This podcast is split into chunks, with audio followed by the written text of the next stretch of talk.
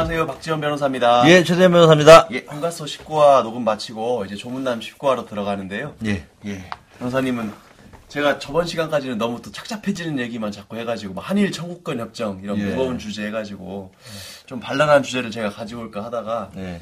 저번 시간에 얘기했을 때 제가 승소 사례를 하나 가져오겠다고 했었잖아요. 예. 네, 근데 승소 사례는 사실은 오늘 말씀드리는 법률 조문이랑은 명확하게 관련되는 건 아니고 예. 제가 잠깐만 말씀드려볼게요. 예, 한번. 승소 사례는 뭐냐면 예. 그 저기 어떤 대학교에 예.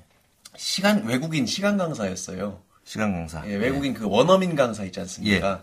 원어민 강사들이 대학교에 이제 회화나 영어를 가르치러 많이 있죠. 예. 제가 예전에 알던 그 원어민 강사 알고 지내는 원어민 강사가 있었는데 거기 직장 동료더라고요. 그렇게 소개를 받았습니다. 소개를 받고 이제 얘기를 들어보니까 이분은 이 대학교에서 1년마다 1년 단위로 계속해서 그 기간제 계약이 갱신이 되나 봐요. 1년 단위로 계약을 하고 예. 예를 들면 2008년부터 시작을 했다고 하면 2008년도 계약서를 쓰고요. 예. 2008년이 끝나면 다시 2009년에도 계속 근무할 거면 2009년 계약서 쓰고 예. 이렇게 해서 막 7년, 8년 오랫동안 해오셨던 분이에요. 예. 굉장히 강의도 잘하고 학생들한테 평가도 좋고 예. 뭐 어떤 학교 내에서 평점도 좋고 이렇게 했는데 예. 어떤 민원이 제기가 돼가지고 예. 어, 이런 사회적으로 무리를 일으켰다는 이유로 그 다음 해에 반복 갱신이 되지 않고 계약 갱신이 거절되고 그러니까 재계약이 안 된 거예요. 예. 예. 계약 기간은 만료가 된 거죠, 그냥. 그렇죠. 계약 기간이 만료되고 그 다음 해에 계약이 안 된 겁니다. 예. 그래서 이야기를 들어보니까 그 계약을 다시 안 해준 이유가 예. 조금 석연치가 않았어요. 그러니까 어떤 이유인가요? 사회적 무리가 뭔지 모르겠는데. 이제 뭐 민원이 제기된 것은 그 불법 과외를 했다는 내용이었는데요. 불법 과외. 예, 영어를 불법 과외를 했다. 예. 근데 실제로 과외를 한 사실은 제대로 확인이 안 됐습니다. 조사도 학교에서 제대로 안 하고 자꾸 민원이 들어오니까 귀찮은 거죠. 조사하기도 귀찮고 민원이 자꾸 제기되니까 야 이렇게 무리를 빚는 사람은 그냥 재계약하지 말자 이렇게 해서 안 해버린 거예요. 예. 예. 그런데 실제로 뭐 그런 학교 내부적으로 평점이라든지 학생들 강의 평가 기준이라든지 모든 점수는 다 좋았고 예. 그 동안에 막 7년 8년 7년 8년 넘게 해왔으니까 예. 다른 기간이 짧은 교사들에 비해서 경력도 오래돼서 학교 시스템도 잘 알고 학생들이랑도 잘 지내고 있었거든요. 예. 그래서 저는 이제 아 이거는 기간제 교사라고 해야 될까요? 아무튼 그 기간제 기간 단 뭐죠? 비정규직이잖아요. 1년마다 계속 계약이 반복적으로 갱신되는 사람이니까 예. 기간제 교사긴 하지만 어쨌든지 간에 이, 이거는 사실상은 부당한 해고에 가깝지 않느냐라고 예. 해가지고 노동위원회에 부당해고 구제 심판을 청구해서 이제 받아들여졌습니다. 예. 그래서 그 해고 기간 동안에 받을 수 있었던 임금 상당액에 대해서 회사 측, 학교 측이랑 합의를 해서 한 2천만 원 이상 정도를 지급받게 되고 끝났거든요. 예. 예. 다시 일하는 건 아니고요. 이제 복직은 본인이 원하지 않았습니다. 예. 예, 그래가지고 다시 돌아가진 않았고 임금 받는 그 동안에. 이제 임금 받는 걸로 끝이 났습니다. 예. 근데 이제 이 말씀을 드린 이유가 예, 우리나라에서 그 비정규직이라고 흔히 말하는 기간제 근로자나 단시간 근로자 예. 이거에 대해서 이제 비정규직법 소위 말하는 기간제법이라는 법이 있습니다. 예. 근데 이제 정식 명칭은 기간제 및 단시간 근로자 보호 등에 관한 법률이에요. 보호 등에 관한 법이요. 예.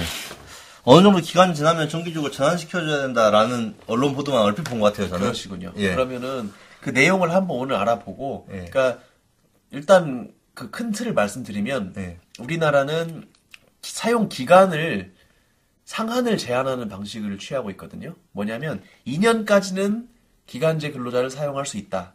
대신 2년을 초과해서 사용할 수 없고 2년 넘게 계속 계, 약 유지되면 어, 정규직으로 전환한다는 거죠, 사실. 예. 그렇게 보는 거고요.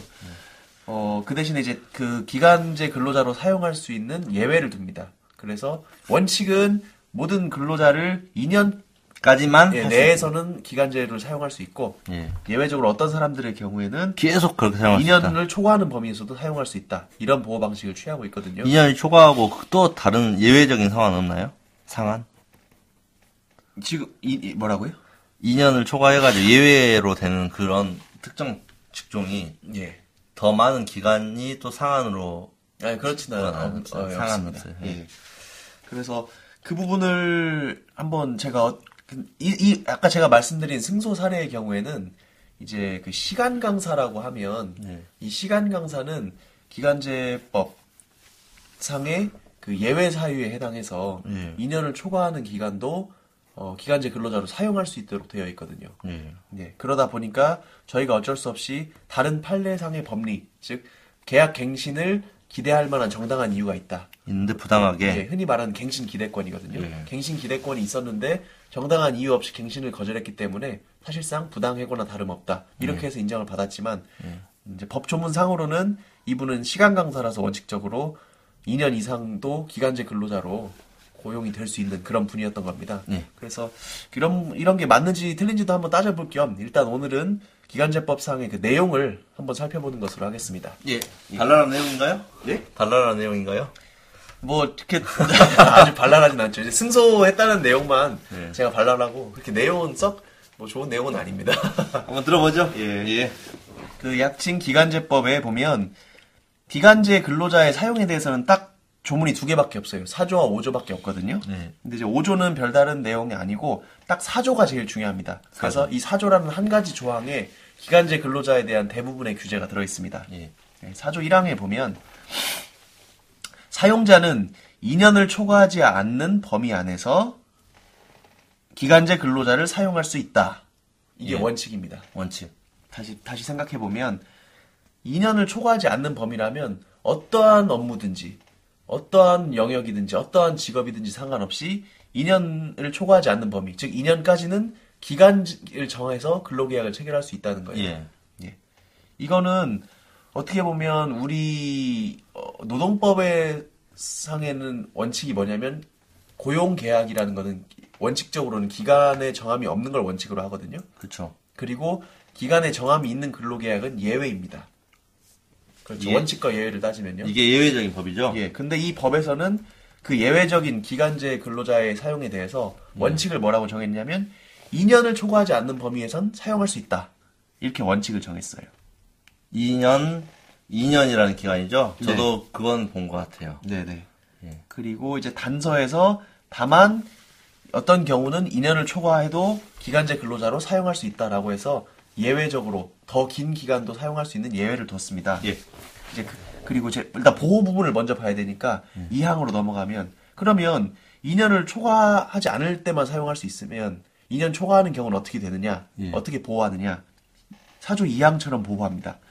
즉 어, 사용자가 2년을 초과하여 기간제 근로자로 사용하는 경우에는 그 기간제 근로자는 기간에 정함이 없는 근로계약을 체결한 근로자로 본다라고 해서 이 흔히 말하는 뭐 무기계약직이라고도 할 수도 있고요. 기간에 정함이 없는 근로자가 됩니다. 예. 예, 이렇게 된 겁니다.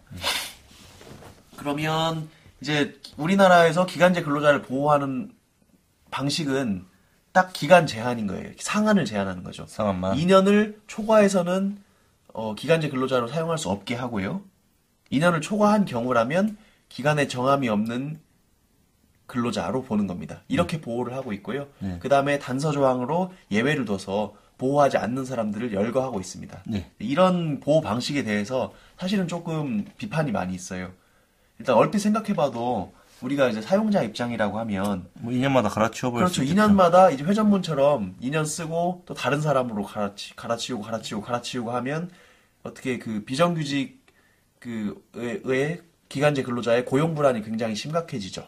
예. 그러니까 원칙은 원래는 이게 2년을 지나면 가급적 정규직화 해줘라 그런 취지죠. 이런 취지로 만들어졌지만 실제로 이 법을 적용받는 사업자들은 아무래도 유혹을 많이 느끼겠죠. 아, 2년까지는 쓸 수 있구나 원칙적으로. 사실은 최저임금이 사실상 최고임금이 되는 그런 느낌이네요. 그런 거죠. 그러니까 우리는 보호해 주려고 이렇게 취지로 만들었지만 그러면 근로 사용자 입장에서는 2년까지 최대한 쓸- 합법적인 범위 안에서는 최대한 유리하게 적용을 하는 거죠. 2년까지 쓸 수 있는 거 아니야? 라고 생각해 버리는 2년 거죠. 계약만 하고 또는 1년 계약을 한 번 정도만 갱신하고 네. 이제 그 다음에는 다른 사람으로 바꿔 버리는 겁니다.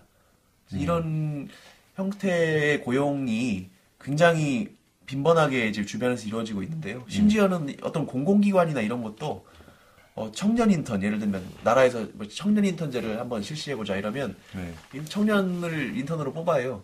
뽑아가지고 2년만 쓰고 또 다른 청년 인턴을 뽑습니다. 그러면 이제 직업 훈련이 제대로 되는 것도 아니고 그렇죠. 어떤 숙련 노동자가 될 수도 없는 오히려 그 기회를 없애버리는 법이 예. 될 수도 있네요. 그러니까 저는 과연 이렇게 기간의 상한을 정해서 보호하는 방식이 예. 적합한지가 조금 의문이고 의문을 제기를 하고 싶고요. 예. 일단은 물론 기간 이- 이런 식의 입법례도 많이 있습니다만 원칙적으로는 그 업무의 특성이 예. 상시적으로 계속 지속되는 것이냐 아니면 한시성인 것이냐 그거를 먼저 기준으로 해서 판단하는 게 예. 우선이라고 보거든요. 예. 이게 뭐왜 그러냐면 어떤 업무는 정말 기간제 근로자가 필요할 수가 있습니다.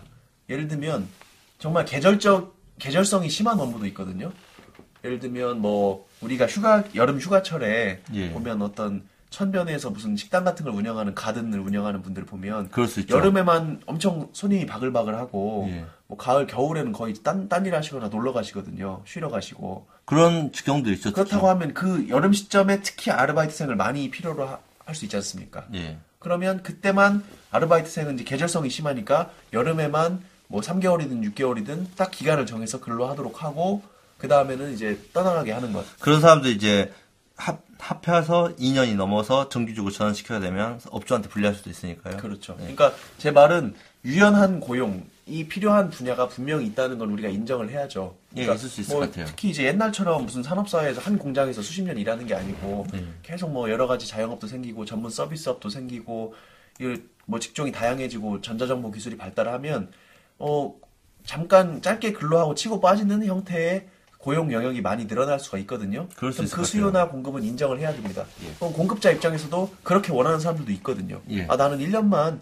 저 제주도에서 일하고 다음 1년은 강원도에서 일하고 싶다. 어떤 난 프리랜서처럼 그렇게 일하고 싶다. 이런 사람도 있거든요. 예. 그거를 전부 무시할 필요는 없고 그렇다면 과연 이 업무가 상시성이나 항시성을 띠는가? 예. 이걸 먼저 봐서 일시적으로 필요한 업무라면 어, 기간제 근로자로 인정을 하고 상시적으로 필요한 업무라면 뭐야 그 기간에 정함이 없는 근로계약으로 가급적 유도를 하고 예. 이렇게 가는 것이 맞지 않나 싶습니다. 예. 근데 지금 우리나라는 어떻게 보면 일단은 원칙은 다 기간제 근로를 사용할 수 있대. 그러니까 업무 내용에 상관없이 업- 특별한 이, 예. 이 그것만 있을 때만 심지어 예, 심지어 상시적인 업무라고 하더라도 2년마다 갈아치울 수 있게 하는 거죠. 예. 저희 제가 그게 좀 안타까웠던 게 예를 들면 제가 법률구조공단에 있으면서 청년 인턴을 이렇게 뽑아요. 예. 그러면 한 1, 2년 정도 지나면 이분들은 처음에는 법에 대해서 전혀 모르고 있다가 법원, 검찰 뭐 이런 법률 쪽 업무에 1, 2년 정도 지나면 익숙해지잖아요. 그럼 이제 서로 손발이 맞고 이제 좀 일을 해볼 만하다 싶으면 또 공단에서 공문 내려와서 올해 또 새로 뽑아라. 기존 사람 내보내고. 그럼 다시 교육을 또 시켜야 되거든요. 예. 근데 그러면 만약에 그 자리에 업무가 상시적으로 필요한 정말 사람이라면 가급적이면 정규직으로 전화를 채용을 시켜주- 해야겠죠. 법의 취지는 그런 것 같은데 예. 모르겠어요. 개- 재정 과정에서 어떤 압박을 받았는지 네. 문구가 좀 아쉬운 부분이 있네요. 그러니까 그 제, 제가 봤을 때는 그런 업무의 성질을 전혀 고려하지 않고 무조건 기간 상한만 설정하는 식으로 보호하는 것 자체가 첫 번째 문제고 이제 두 번째 문제는 그 골- 사용자가 이거를 비정규직을 선호하는 유인이 비정규직은 또 싸게 줘도 된다, 싸게 써도 된다. 그렇죠. 예. 그런 게 있죠. 그러니까 비정규직은 수당도 복리 후생도 적고 수당도 적고 네. 그러다 보니까 비정규직을 선호하게 되거든요. 네. 그러니까 사실은 뭐 이런 형태의 입법도 가능할 것 같아요. 비정 기간제 근로자가 비교할 수 있는 동일한 업무를 하는 네. 상시 고용된 근로자보다 동일한 임금을 지급받거나 아니면 그 이상의 뭐 얼마 이상의 임금을 지급받도록 해야 된다라고 정해놓을 수도 있겠죠. 비정규직을 고용하면 더 많은 임금을 줘라라고 하면 예. 업주들에게는 사용자가 이제 고려를 해보겠죠. 내가 더 비싼 비정규직을 쓰더라도 예. 어, 그걸 감안하고서라도 이걸 짧게 그냥 사용하고 말 것인지, 음. 아니면 조금 더 저렴하지만, 일단은 기간에 정함이 없는, 장기간 근로할 수 있는, 그, 직원을 고용해야 될지를 고민해 볼 수가 있겠죠. 임금 부분을 정한다는 건 사실 예.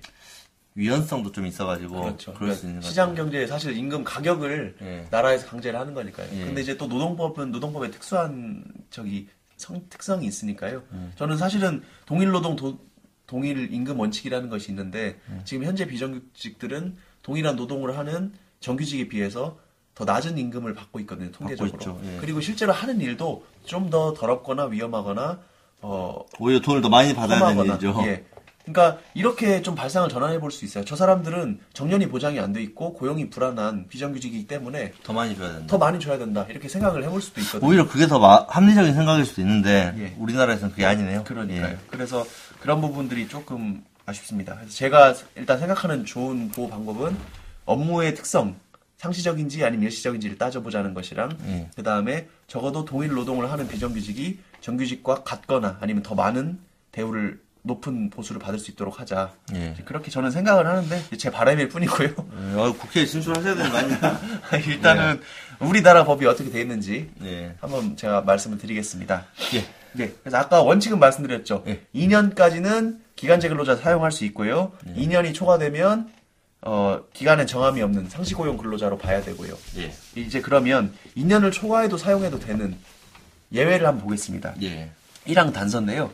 다만 다음 각 호의 어느 하나에 해당하는 경우에는 2년을 초과하여 기간제 근로자로 사용할 수 있다. 해서 2년 넘어서도 정규직을 전환시켜주지 않아도 된다. 네, 그렇습니다. 말이죠. 예. 뭐한 3년짜리 뭐 계약직으로 써도 되고 네. 아니 1년짜리 계약을 뭐 10년 이상 반복해도 되고 예.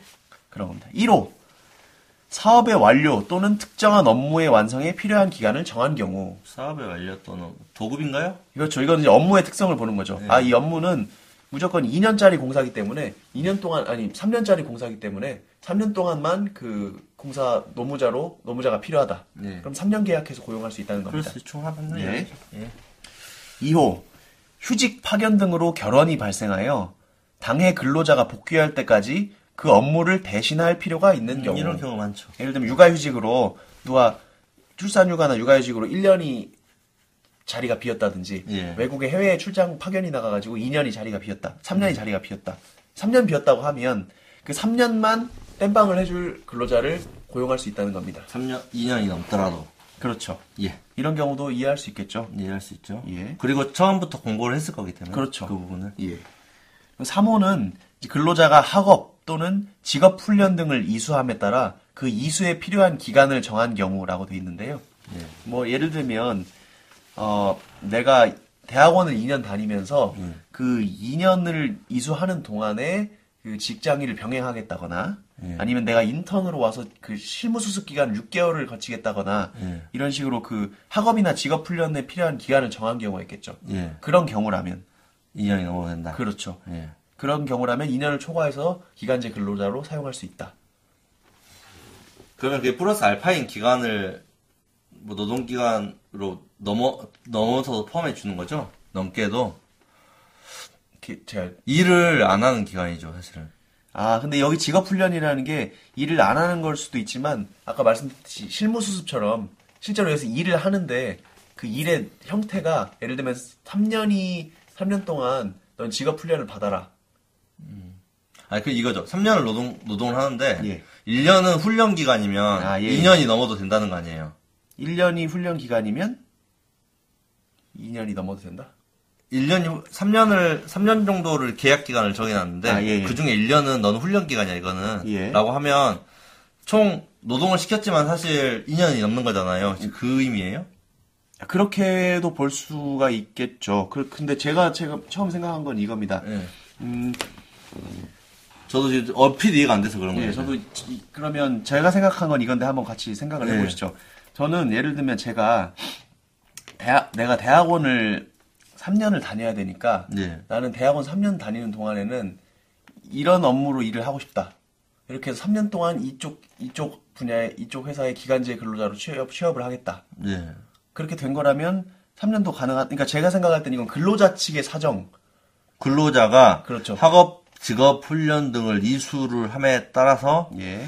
그 이수에 필요한 기간을 정할 때는 예. 2년을 초과를 해도 예. 그러니까 이거는 근로자가 원한다는 근로자가의 기인한 사유로 인해서 근로자가 필요하기 때문에 그 3년 이상의 기간을 정했다면 근로 그러니까 그건 부당하지 않다. 그건 부당하지 않다고 저는 그렇게 해석했습니다. 그럴 수 있겠네요. 그게 예. 아까 말씀드린 1호나 2호 같은 경우는 사용자 측의 사정이죠. 예. 사업주 측이 이런저런 필요성에 의해서 기간제가 근로자가 필요하다면 이건 허용된다라고 하는 것처럼 예. 3호는 근로자 측의 사정인 거죠. 예. 근로자가 내가 이런 학업이나 이런 직업 훈련을 이수하기 때문에 이런 그, 그 필요한 기간이 정해져 있다면 그 기간이 3년 이상이라고 하더 2년 이상이라고 하더라도 그, 그 기간 동안에 기간제 근로자를 쓸 수 있다는 거죠.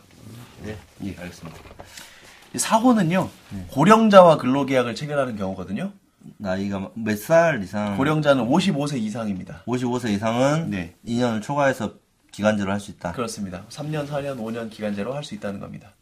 음, 네. 그리고 뭐 1년 기간제라고 하더라도 반복해가지고 2년을 초과해서 계속 어, 갱신을 할 수 있다는 거고요. 그럴 수 있겠죠. 예.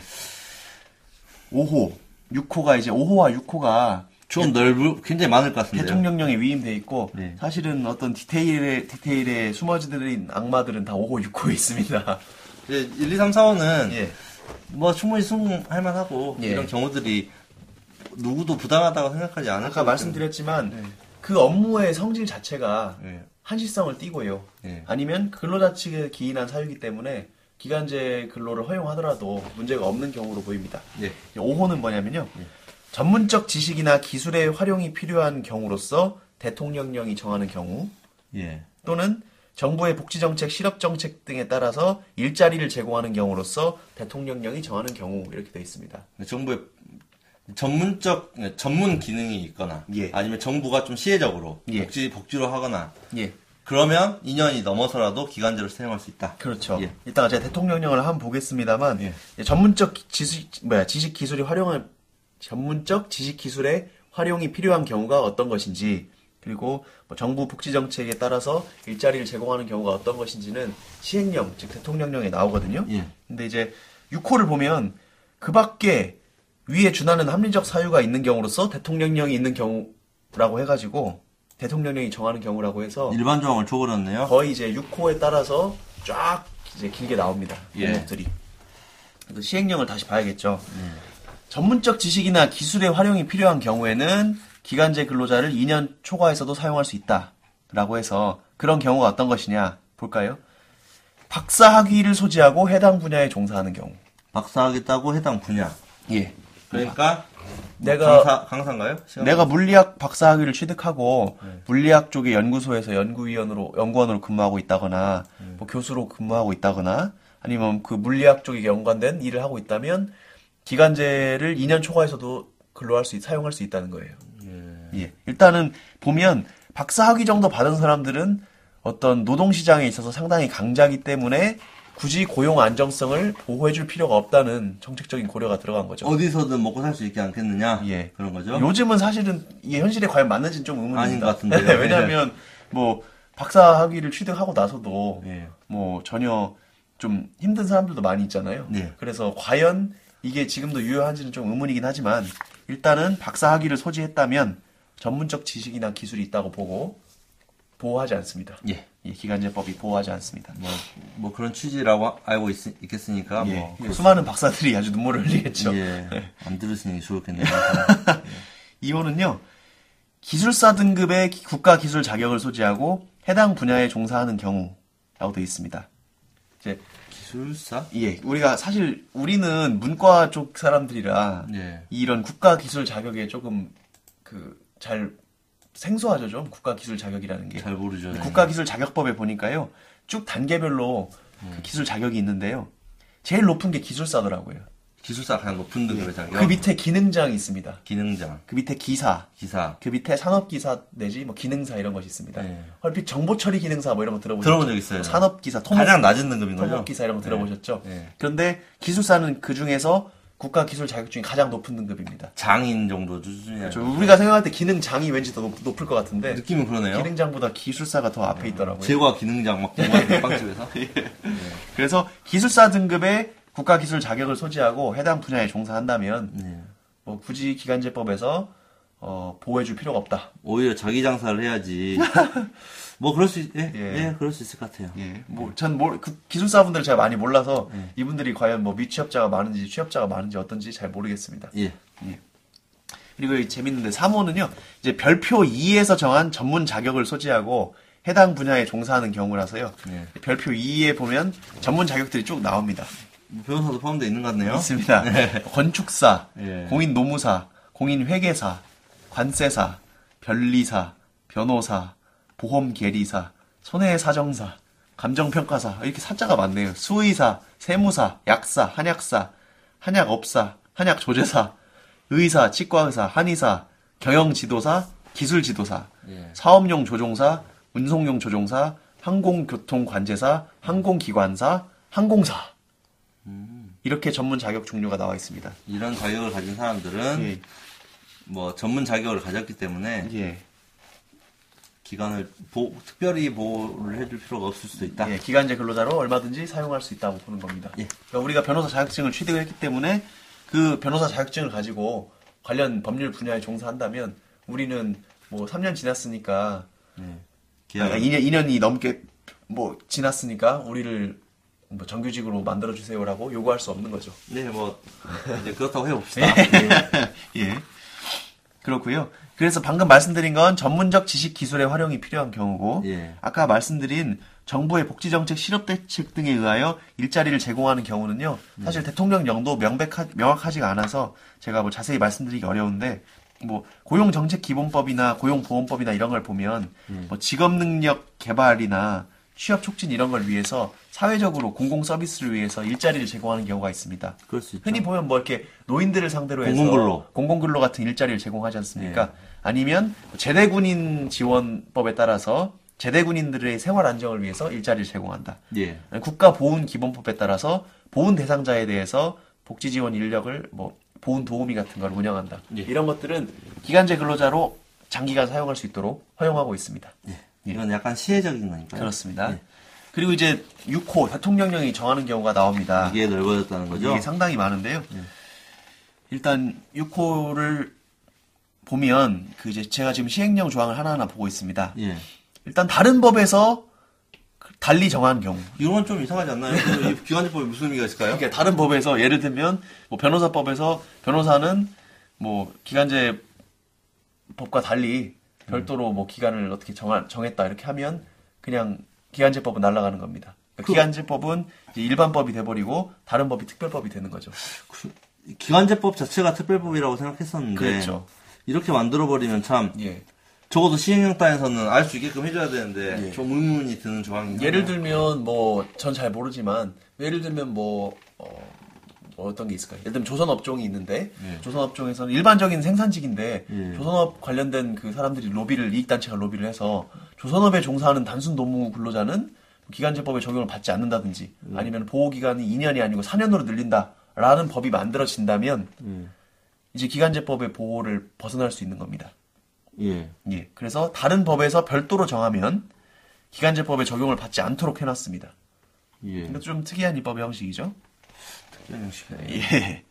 그리고 이제 2호는 뭐 이런 게 있습니다. 국방부 장관이 인정하는 군사적 전문적 지식 기술을 가지고 관련 직업에 종사하거나 대학에서 안보 및 군사학 과목을 강의하는 경우는 예외로 해놨습니다. 뭐 이건 특별한 의미가 있나요? 저도 좀 왜 굳이 이렇게 굳이 이걸 국방부 쪽은 국가 안보나 군사적 전문 지식 기술은 왜 보호하지 않겠다고 했는지 자- 잘 모르겠습니다. 보호인지 어떤 거, 저, 저도 언뜻 왜, 왜 이게 들어가야 되는지는 네. 오히려 일반 조항으로 전문 지식으로 해서 박사학위 소지자면 예. 그걸로도 포괄할 수 있을 것 같은데 대학에서 안보나 군사학 과목을 강의하면 어, 기간제법의 보호를 받지 못한다. 근데 박사학위가 있을 가능성이 높잖아요 그 사람이 중첩 적용일 수도 있고 근데 저는요 이런 생각은 해봤어요. 이분들이 뭘까 하다가 혹시 뭐 어떤 그런 퇴역 장성들이나 이런 사람들인가 퇴역 군인들이 뭐 일자리 같은데 어디 우리 예비군 훈련 같은 데 겸임 교수나 막 특임 교수 같은 예. 뭐 어디 그런데 종사하면서 뭐 강의하는 경우인지 저도 조금 모르겠습니다. 왜 군사 아무튼 군사 국방 안보 쪽은 특이하게 취급을 하는 것 같습니다. 예 저도 여기에 대해서 어떤 입법 취지는 미처 검색을 해보진 못했는데요. 그냥 특이하니까 그냥 이제 넘어가고요. 비슷한 겁니다. 3호도 마찬가지예요. 특수한 경력을 갖추고 국가 안전보장, 국방 외교 또는 통일과 관련된 업무에 종사하는 경우. 굉장히 이게 좀 문구가 특수한 경력을 갖추고 국가 안전보장에 관련된 업무와 종사한다. 특수한 경력이 뭔지도 써있지도 않습니다. 예. 그러니까 어떻게 보면 국가 안전보장, 국방 외교, 통일 관련된 직업은 아무튼 우리나라에서 뭔가 특수한 직업이라고 보는 거죠. 예. 특이한 분야라고 보고 기간제법의 적용을 받지 않게 해서 얼마든지 뭐 단기간만 고용했다가 단기간 뭐 근로 시키고 해고할 수 있는 또는 장기간 근로 시키더라도 기간제로 계속 반복 갱신할 수 있도록 해놓은 그런 조항입니다. 야, 놀라운 상황이네요. 예, 왜 그런지는 의문이죠. 예, 의문이에요. 도대체 국방부 쪽에서 어떤 로비가 들어갔길래 시행령을 개정하는 과정에서 이런 식의 문구가 들어갔는지. 예, 뭐 아무튼 시행령 따지니까 뭐 그, 정말적인 국민 생활에 큰 영향을 미치는 상황은 아니라서 예, 그냥 국방부의 예산과 관련이 있는 그런 상황입니다. 예, 그런 것 같아요. 예. 그리고 4호. 이건 요즘 좀 말이 많은데요. 네. 고등교육법에 따른 학교에서 조교, 겸임교원, 명예교수, 시간강사, 초빙교원 등 업무에 종사하는 경우라고 되어 있습니다. 아까 그 승소사안에 포함된 내용이에요. 그렇죠. 예. 조교, 겸임교원, 명예교수, 시간강사, 초빙교원 등 업무에 종사하는 경우라면 어 뭐야 저기 시간 뭐야 2년, 2년 기간제 이상이라도 기간제로 계속 고용할 수 있다. 이해를 봅니다. 예. 사실은 여기도 약간 디테일이 변호사로서 좀 다투어볼 만한 게 있는 게요. 좀 아쉬운 게 네. 그냥 고등교육법에 따른 조교, 고등교육법에 따른 시간 강사 이렇게 써놓으면 되거든요. 네. 그럼 그게 대, 통령이 정하는 경우잖아요. 근데 그 조교의 업무에 종사하는 경우, 뭐 시간 강사의 업무에 종사하는 경우라고 써놨어요. 조교의 업무네요. 그렇죠. 그러니까 이게 제가 사실은 한번 이걸 노동위원회에 들고 갔던 것 중에 주장이 이런 것도 있었어요. 이 사람은 시간 강사의 업무에 종사하긴 하지만 시간 강사가 명백히 시간 강사는 아니다. 이런 주장도 해봤거든요. 뭐였냐면 그 원어민 시간 원어민 강사가요. 시간 강사의 업무에 종사하긴 했는데 학교 내부적인 학칙상에 시간 강사의 자격이나 요건을 갖추고 절차에 따라서 시간 강사로 임명된 게 아니고요. 예. 어떤 시간표나 이런 것도 시간 강사의 시간표를 받지 않았어요. 예를 들면 방학 기간 동안에 다른 업무도 했어요. 그런 그 행정적인 업무 같은 건가요? 예, 행정적인 업무라든지 무슨 평생 교육원 업무라든지 이런 것도 학교에서 시켜서 했거든요. 예. 근데 시간 강사는 자기 딱 그 할당된 그 시간에 강의만 그 시간에 강의만 할 뿐이지 어떤 평생 교육원에 나가서 일할 의무나 이런 건 없습니다. 예. 그래서 저는 이 조항이 업무에 종사하는 경우라고 써 있지만 예. 이거는 엄격하게 해석해서 시간 강사만이라고 생각해 해석해야 된다. 그런데 이 학교의 시간 강사는 이런 이런 저런 요건이 있는데 우리는 원어민 강사는 그 시간 강사 요건에 정확히 부합하지 않기 때문에 우리는 시간 강사가 아니다. 그렇죠. 기간제법 예외인 시간 강사가 아니다. 따라서 2년을 초과했기 때문에 예, 그 정규직으로. 정규직이 대천화된 것이다라고 했지만 받아들여지지 않았죠. 예, 받아들이기 좀 힘들 것 어렵죠. 그러니까 문매 문헌에 사실 그 물리 해석을 넘는 거죠. 예. 근데 왜 이렇게 해놨는지 좀 의문입니다. 저, 조교 그 저도 사실 관심은 안, 안 가졌었는데 네. 말씀을 듣고 보니까 조교 업무, 아니 조교의 업무에 종사하는 그런 교수라고 하면 정 교수도 마치 뭐 조교 업무를 할 수 있는 건데 하는 것처럼 그렇게 써 있지 않습니까? 그래서 이게 조금 문제가 될 소지가 있거든요. 그래서 법을 조금 다듬을 필요가 있지 않나 싶은데요. 업무에 종사하는 자는 그 사람이겠죠? 예.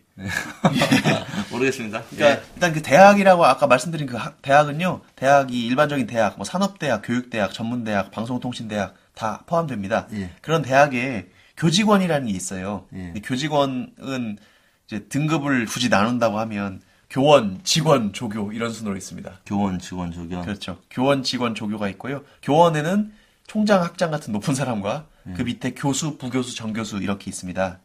교수, 아, 부- 교수, 부교수, 조교수. 조교수. 예. 그러니까 총장이나 학장 그리고 교수, 부교수, 조교수까지는 교원입니다. 교원이에요. 그리고 그 그리고 행정 관련된 업무를 하는 직원이 있고요. 예. 그리고 가장 이제 하위 등급으로 조교가 있거든요. 조교. 근데 조교는 기간제 근로자로 사용할 수 있도록 2년 이상이더라도 약자를 너무나 보호하지 않는 그러게 조교가 사실은 제일 이제 하위 등급인데 네. 오히려 상위 등급을 뭐 총장 같은 경우는 기간제로 해도 되지 않겠습니까?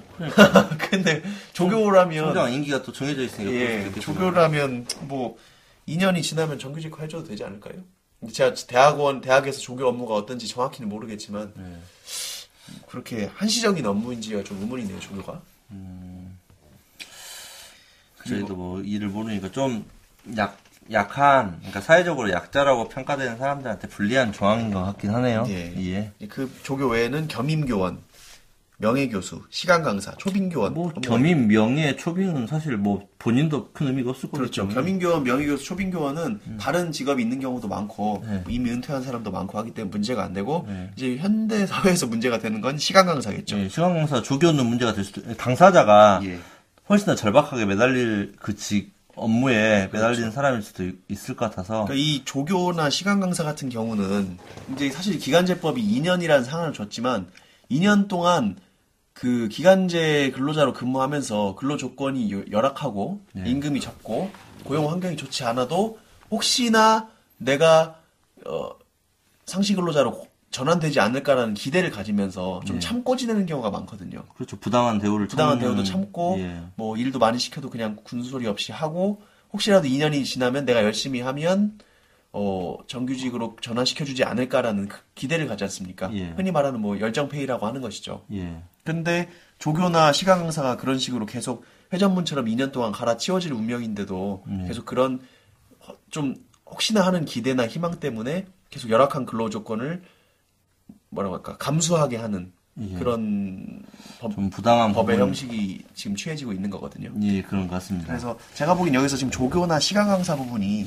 약간 문제가 되지 않을까 싶어요. 조정을 좀 해야 될 필요가 있겠다는 생각이 예, 드네요. 그러니까 학교 입장에서는 좋겠죠. 그냥 전교수 최대한 적게 뽑고 네. 시간 강사로 계속 돌리면서 돈도 조금 주고 하면 좋겠지만 과연 그 시간 강사가 하는 일이 네. 대학의 입장에서 상시성이 없는 업무인지 제가 아까 말씀드렸지만 조교가 하는 일이 상시적으로 계속되지 않고 과연 일시적인 계절, 계절성을 띈다거나 네. 일시적인 업무라거나 어떤 사업 프로젝트가 있어서 그 목적이 달성되면 필요 없는 일인지를 한번 따져봐야 되지 않나 저는 그런 생각입니다. 예, 예.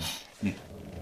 그리고 이제 5호는 또 재밌습니다. 예. 5호는 이제 통계청에서 통계법에 따르면 한국 표준 직업 분류라는 걸 고시하게 돼 있거든요. 예. 한국 표준 직업 분류라는 게 있어요. 이건 국제 기구에서도 있고 한국 표준 국제 표준 직업 분류가 있고 예. 한국 표준 직업 분류가 있는데요.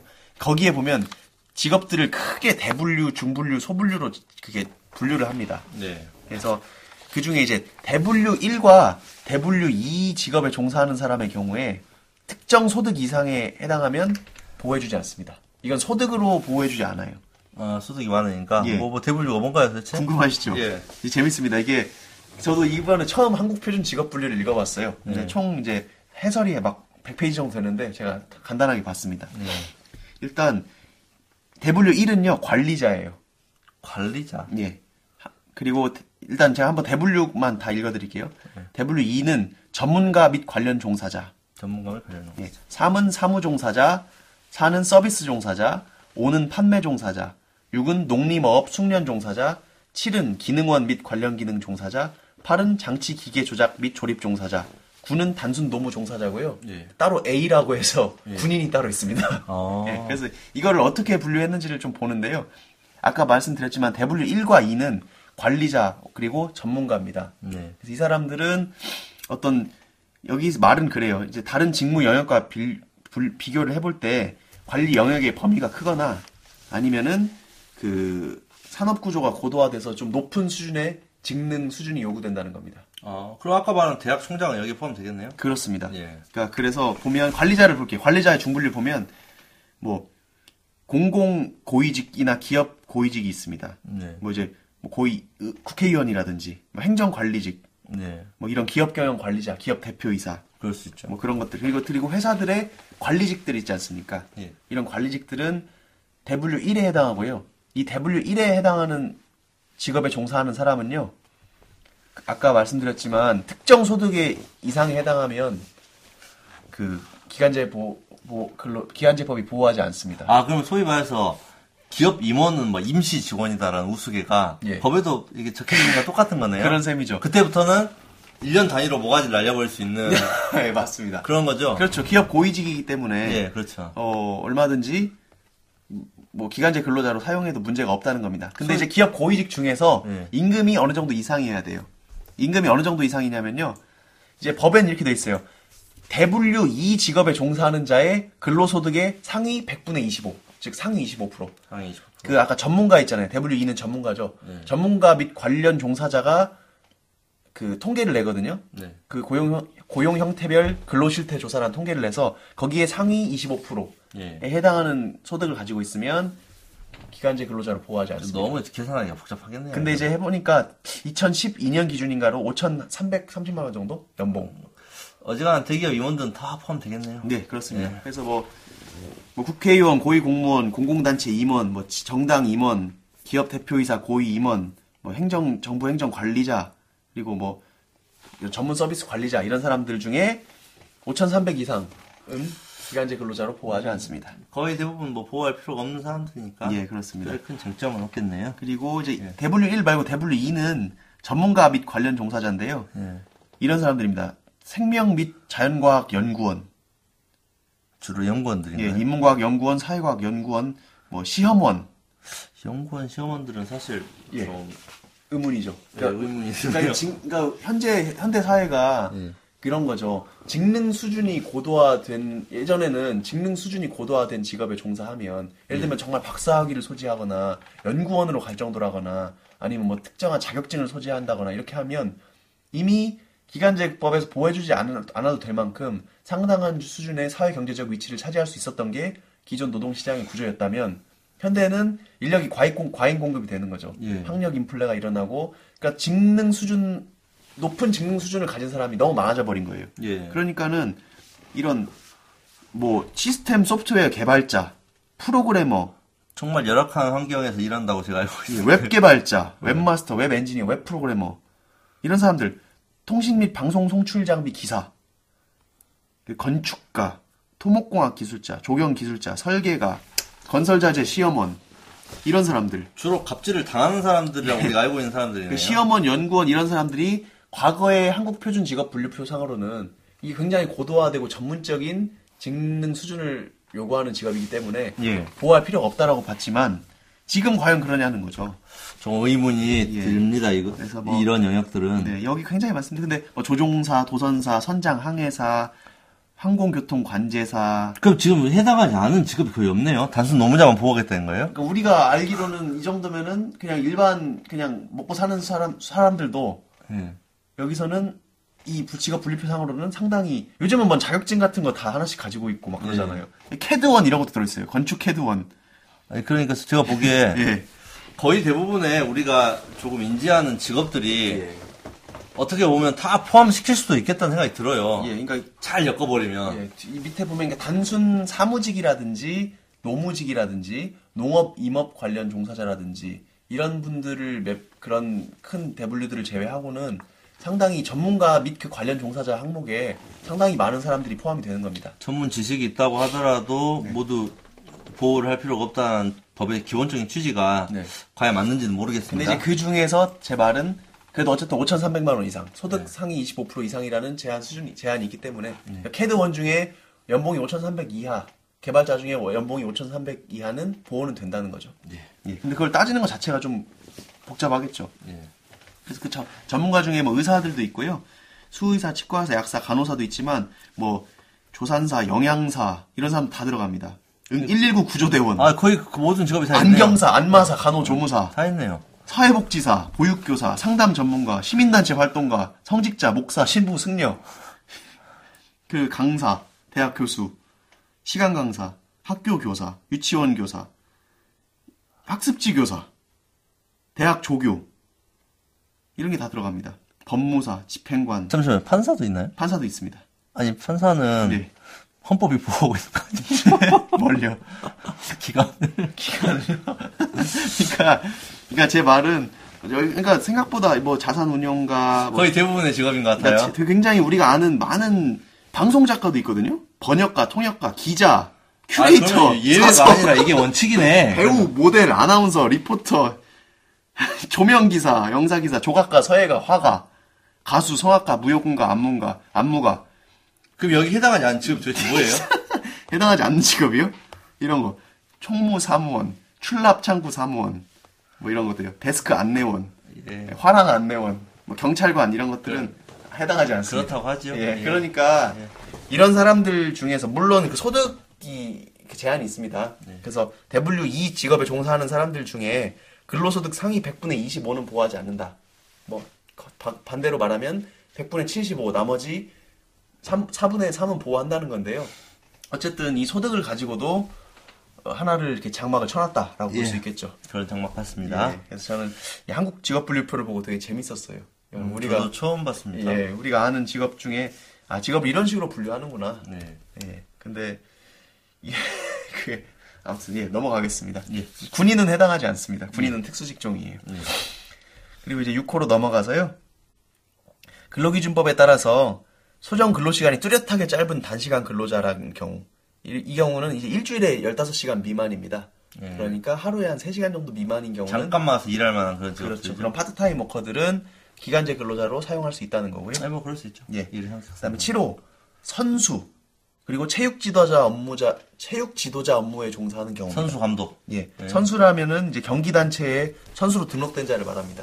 뭐 그런 통합 체육회, 뭐 대한 장애인 체육회 이런데 프로 스포츠 단체 이런데 등록된 선수를 말하고요. 네. 그다음에 스- 체육 지도자 업무에는 좀 의외로 많은데 스포츠 지도사, 건강 운동 관리사, 뭐 유소년 스포츠 지도사, 노인 스포츠 지도사 이런 사람들이 있어요. 네. 근데 이 사람들이 이 사람들도 굉장히 좀 전문적으로 그런 경, 경험이나 지식이 필요하니까 숙련도가 필요하긴 하지만 또 이렇게 선수나 체육 지도자라고 해서 무조건 다 기간제로 근무할 수 있게 하는 게 맞나라는 생각이 좀 들긴 하고 저도 잘 모르겠습니다. 전 선수는 모르겠어요. 선수야 워낙 실력이 또 실력이 떨어질 수도 있고 바로 정규직으로 할수 없는 직종이고 네, 뭐 너무 정년을 젊은- 정년을 보장하기는 좀 어렵겠죠. 예, 그래서 물정부 운영되고 체육지도사 같은 경우는 저희가 이 업무에 예. 어떤 성격이고 어떤 로직으로 운영되는지를 모르니까 그러니까 체육업- 쉽사리 평가할 수는 없을 것 같아요. 예, 체육 쪽은 저희가 업계 사정을 몰라서. 네, 모르니까. 근데 우리가 흔히 생각해도 뭔가 약간 선수든지 체육 지도자는 네. 자기 능력에 따라서 뭔가 이렇게 드래프트가 되고 예. 막 계속 프리랜서처럼 활동하고 이러지 않습니까? 예. 그래서 좀 넣어놓은 거 아닌가 싶어요. 예. 8호에는 다음 연구기관에서 연구 업무에 종사하는 경우 또는 실험 조사 등을 수행하는 등 연구 업무에 직접 관여하여 지원하는 업무에 종사하는 경우라고 해서 여러 가지 연구기관들이 나와요. 뭐 대학 부설 연구기관, 주로 연구원들이죠. 예. 그래서 저는 연구원도 연구원이 과연 그렇게 뭐 체육 선수나 이런 사람들처럼 이렇게 프리랜서처럼 이렇게 돌아다녀야 되나요? 그것도 좀 의문인데. 저는 또 이게 예. 저희가 제가 언론 보도에서 예. 우리나라는 예. 그 일본하고 체육 경기를 할때 예. 1대 0으로만 저도 죽을 듯이 난리치지만 예. 노벨상은 22대 0인데 누구도 분노하지 않는다고. 예. 그러니까 연구는 사실은 굉장히 장기간에 예. 성, 장기간으로 성과가 없더라도 지켜봐줄, 지원을 해줄 필요가 있다고, 특히 국가 정, 정출연 같은 경우는 더 그래야 될 텐데, 예. 이렇게 짧게 짧게 연구원들 단기간으로 갈아치울 수 있는, 예. 이렇게 만들어버리면, 뭐 장기 성과가 나올 수, 나오기가 어렵지 않을까 싶은 생각이 드네요. 그러니까요. 제 예. 생각에는 연구를 연구원을 하겠다, 연구를 하겠다고 하는 사람들은 10년, 20년, 이번에도 노벨 생리의학상 받은 일본 과학자 같은 경우는 50년 동안 예. 그 분야만 연구했다고 한 언론 보도 들었거든요. 네. 한국에서 과연 그런 50년 동안 한 분야에 아무런 성과 없이 연구를 시킬 수 있겠느냐라는 부분들도 모르겠어요. 그러니까요. 그래서 이게 좀 아까 뭐 시간 강사도 그렇지만 이제 현재 지금 고학력자가 굉장히 고학력 실업자들이 되게 많잖아요. 우리나라에. 예. 근데 이분들이 굉장히 고용 불안을 느끼고 예. 지금 떠돌고 있거든. 연구원과 각종 뭐 대학이나 이런 데를 등지를 떠돌면서 사실상 어떻게 자기 정착을 하지 예, 못하고. 정착을 하지 못하고 이제 국가적인 문제가 될 수도 있을 것 같아요. 박사급 네. 이상의 인력들이 상당히 수요 공급이 맞질 않고 공급이 너무 많아졌잖아요. 예. 그래서 이분들을 지금 이렇게 계속 기간제 근로자법에 보호의 저- 제외 대상으로 놓는 것이 맞는지도 좀 의문이고 말씀하신 것처럼 연구라는 업종의 특성이 또 있을 텐데 예. 그러니까 다들 제가 보기에는 대학 교수를 많이 지향하는 것 같아요. 어떤 기초 학문을 하는 분들이나 보면은 음. 어떤 연구소의 연구원이나 기업체에 들어가는 것보다 교수로 들어가서 뭐 정년 보장을 계속 꿈꾸는데 교수 자리가 너무 안 나서 경쟁이 치열하고 힘들다 이런 차라리- 얘기를 많이 들었어요. 차라리 이런 연구원도 정년부장을 해주면 예. 그 교수 교수 바라보면서 예. 뭐 교수 소위 말하는 교수의 갑질이나 예. 그런 걸 시달리지 않고 예. 학, 학계의 불합리한 병폐에 크게 좌우되지 않고 본인 하고 싶은 연구를 할 수 있을 텐데 어떤 대학원생의 그 힘든 막 비참한 일상 이런 게 예. 최근에 막 웹툰이나 이런 데도 소개가 되고 인터넷에서 논란이 되지 않습니까? 예. 그러니까 어떤 폐쇄적인 집단이잖아요, 사실. 예. 위계살이 굉장히 강하고 어떤 특수한 전문 직종에 종사하는 예를 들면 군대라든지 뭐 또 뭐 어떤 집단이 있을까요? 예를 들면 뭐 의료계라든지 뭐 예. 법조계라든지 아니면 뭐 이런 학계라든지 예. 종교계라든지 이런 데가 너무 이렇게 폐쇄적으로 운영이 되다 보면 일반인들이 상식적으로 생각할 때 납득하기 어려울 그런 부조리한 관행들이나 불합리한 관행들이 그걸 너무 당연하게 받아들이고 예, 있잖아요. 그냥 관행이라는 이름으로 계속 지속되는 경우가 많이 있지 않습니까? 예. 그런 게 어떤 근로계약이나 이게 우리가 일반적으로 근로관계에 있어서 노동법이라면 당연히 이런, 이런 거는 보장받아야 된다. 예. 이런 건 적용이 돼야 된다. 이런 것들이 너무 쉽게 무시되고 있는 그런 문제가 있거든요. 그래서 학계, 뭐 체육계 모르겠어요. 뭐 무슨 개, 뭐 네. 군대, 뭐 법조계 모르겠습니다. 뭐 의료계 이런 데서 조금 이게 우리가 일반적으로 상식적으로 생각하는 뭐 노동법이나 법률적인 원칙이라든지 네. 이런 것들을 그러니까 거기서도 좀 공- 정보가 공개가 되고 오픈이 되고 실상이 좀 많이 드러나고 어떤 사회랑 일반인들이랑 소통이 되면서 좀 제안도 받아들이고 관행도 개선하고 이런 노력을 해야 되지 않을까 싶고 그런 의미에서 제가 좀 봤을 때는 저는 잘 다른 곳은 잘 모르니까 학계 쪽에서 예. 지금 조교라든지 시간 강사라든지 이런 쪽까지도 그 비정규직 이외로 나 그렇죠 기간제법 예외로 놔두는 것이 과연 옳은가라는 문제를 한번 제기해 보는 것이고요. 제가 모르는 또 체육 체육계의 실상이나 뭐 연구소 쪽의 실상이나 이런 걸 아는 분들은 또 다른 생각을 가지실 수 있겠죠. 그, 전 사립학교 교원도 예. 예외 아닙니까? 아까 보니까. 사립학교 교원이요? 예. 사립학교 교원은 그런 건 따로 여기 시행령에 나오진 않는데 그 그 대- 한국 표준 직업 분류상 사립학교 교원이 절도의 법령에 있어요. 아, 기- 아 기간제 교사, 예. 기간제 교사예요. 기간제 교원이 예. 있어가지고 예. 이렇게도 만들어버린다는 일반 조항을 1호에 두는 것이 예. 좀 불합리하다는 생각이 좀 들었어요. 좀 특이하죠. 왜냐하면 우리가 이 기간제 법을 논의하면서 예. 어떤 직업은 기간제로 하게 해주고 예. 어떤 건 보호할 것인가를 제- 그 법을 만들 때 제일 논의하지 않습니까? 이 법으로 다 해줘야 될 건데 이 법에서 논의가 돼가지고 이 법에서 원칙과 예외가 나오고 이 법을 읽어보면 알 수 있게 돼야 되는데 다른 법령으로 우회할 수 있는 통로를 만들어 버린 거죠. 그것도 가장 먼저 제 1호에 들어와 있죠. 그 그 다른 법 타법령이 예, 그렇습니다. 그러니까 저도 이렇게 만들어버리면 지금 뒤에서 이게 쭉 적은 것이 과연 무슨 의미가 있겠느냐. 그러니까 일반적으로 우리가 생각할 때 기간제법이 있고 특수법이 있다면 예. 일단은 기간제법이 우선하기 때문에 예. 야, 다른 법은 이 기간제법에 위반된다. 그래서 그 법은 충돌되니까 무효다. 이렇게 주장할 수 있어야 되는데 예. 거꾸로인 거죠. 기간제법에서 다른 법이 따로 정할 수 있게 만들어져 버렸기 때문에 네, 만들어 버린 거죠. 얼마든지 이 기간제법을 우회하거나 피할 수 있는 방법이 생긴 거죠. 다른 법령에서 정하면 기간제법, 그러니까 아까 말한 대로 5,300만 원이랬죠. 예. 이 기간으로 줬지만 예. 이 관련된 타 법령에서 그거 상관없이 이 직종을 쭉 기간제로 할 수 있게 만들어 버리면 예. 그게 우선한다는 거 아니겠어요? 그렇죠. 그러면 이제 어떻게 보면은 전선이 나뉘는 거죠. 또 그 기간 기간제법 외에도 그 뭐야 사립학교법이나 예. 이런 걸 할 때 또 그거 가지고 또 별도로 싸움을 해야 되고 그러니까 이게 낭비인 거죠. 굉장히 예. 이 조항 때문에 유명무실해진 법이 돼버린 게 아니냐. 예. 아까 뭐 복잡하게 만들어놨죠. 상위 20, 10분의 25를 해놨지만 예. 제가 든 의문이 이 관련된 직종도 여러 가지 있는데 그 해당하는 법에서 그 문구 하나만 넣어버리면 끝나는 거 아니에요? 그 기간제법은? 그렇죠. 기간제법이 그 정당성을 줘버린 거니까. 맞습니다. 참, 좀, 왜 어떤 경위로 이걸 적었는지 모르겠지만, 예. 조금, 좀, 이 기간제 법만 봐도 너무 넓은 게 아니냐라는 생각이 들었지만, 예, 예. 이 1호 때문에 더 유명무실한 법이 되지 않았나 싶은 생각이 좀 드네요. 그렇습니다. 예. 그래서 저도 그 부분이 좀 읽으면서 의문이 들었는데 네. 또 뭐야 최 변호사님은 또 이렇게 남 일이 아니다 보니까 예, 또 또 개인적인 흥분하시네. 또 울컥 올라오네요. 아, 그러니까 당연히 그런 거라고 알고 있었지만 법으로 또 보니까 예. 아니, 그- 그랬던 거다. 당연히 이쪽 업계에서는 이렇다라고 했는데 그걸 법이 분명히 이렇게 정해져 정하고 있는 것도 확인하니까 예. 좀 안타까운 마음이 들어요. 왜냐면 그렇게 가르쳐야 좀 상시적인 업- 상시적인 업종이 아니진 않는데 예. 상시적인 성격이 분명히 있는데 예. 굳이 이렇게 만들어낼 필요가 있을까 하는 참고로 이제 그 이번 정권 내지 새누리당에서 발의한 예. 그 노동개혁 법안 안에 이제 이 기간제법의 개정안도 있습니다. 예. 그래서 이제 기간제법이 현행 기간제법이 너무 그 사업자의 그 자유를 침해하고 제한하고 있다라고 해서 조금 더 보호 범위를 줄이고 예외를 넓게 인정하자는 내용이거든요. 아 이미 너무 너무 넓은데요.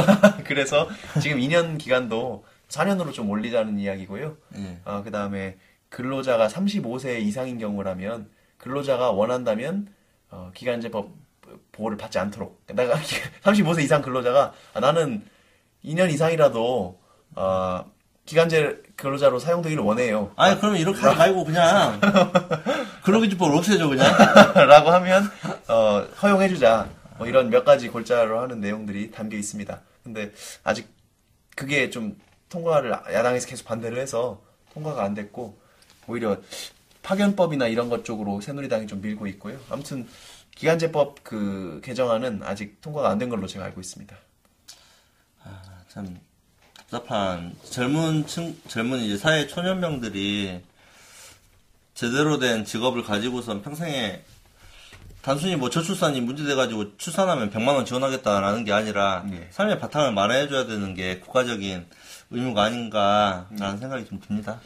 그러게요. 아무튼 제가 뭐 노동 정책이나 뭐 노동 시장의 어떤 경제학적인 문제나 이런 것까지 심도 있게 뭐 분석할 실력이 안 돼가지고 예. 뭐 어떻게 뭐 나아가야 될 방향까지 말씀드리긴 어렵지만 일단은 조문 자체가 이렇게 되어 있고 우리나라에서는 이런 식으로 규제를 하고 있고 이게 과연 맞는 방향인지 이런 거에 대해서 한번 의문을 던져보는 그런 시간이었습니다. 들으시는 분들이 들으면서 좀 생각을 해보시고 아 이런 법들이 있고 이런 법들에는 이렇게 적혀 있구나 라는 걸 인지만 해도 그 그렇게 쉽사리 그 관심이 없잖아요. 저도 이런 법이 생겼는지도 모르고 저도 이거를 꼼꼼히 이렇게 읽어본 게 처음이에요. 지금 시행령 이렇게 조항 하나하나까지 링크 타고 들어가면서 과연 한국 표준 직업 분리표가 어떻게 돼 있나 이런 걸 본 건 처음이거든요. 근데 의외로 제가 몰랐던 사실들을 많이 알게 됐습니다. 예. 국민들이 관심을 가져야 예. 저희 취지죠. 저희 방송의 취지가 좀 관심을 가져보고 예. 늘 지켜봐주고 감시를 해보자. 그렇게만 해도 함부로 못해요. 예. 사실. 그러니까 뭐 예. 이게 노동개혁 법안이라고 나오는데 대체 뭘 어떻게 개혁한다는 건지 예. 지금 이게 우- 현행이 어떻게 돼 있는지도 사실 대부분 뭐가 모르거든요. 잘못이고 뭐 개혁하면 좋아지고 기업이 활성화되고 대한민국이 뭐 4만 달러로 조약한 뭐 한- 말은 좋지만 예. 도대체 어떤 내용인지는 모르는 거잖아요. 캐치프레이즈만 있지 내용을 모르니까 거기에 대한 관심을 가지고자 하는 취지에서 이런 예. 시간들 예. 이 저희가 마련했다라고 저희 저희의 그 충심을 알아주시면 좋겠습니다. 그렇습니다. 아유 제가 너무 오랜 시간 했네요. 예. 그러면은 19화 조문남 그 기간제법과 그 예외는 예. 이 시간 이걸- 이걸로 마치는 걸로 하겠습니다. 예, 감사합니다. 감사합니다. 예.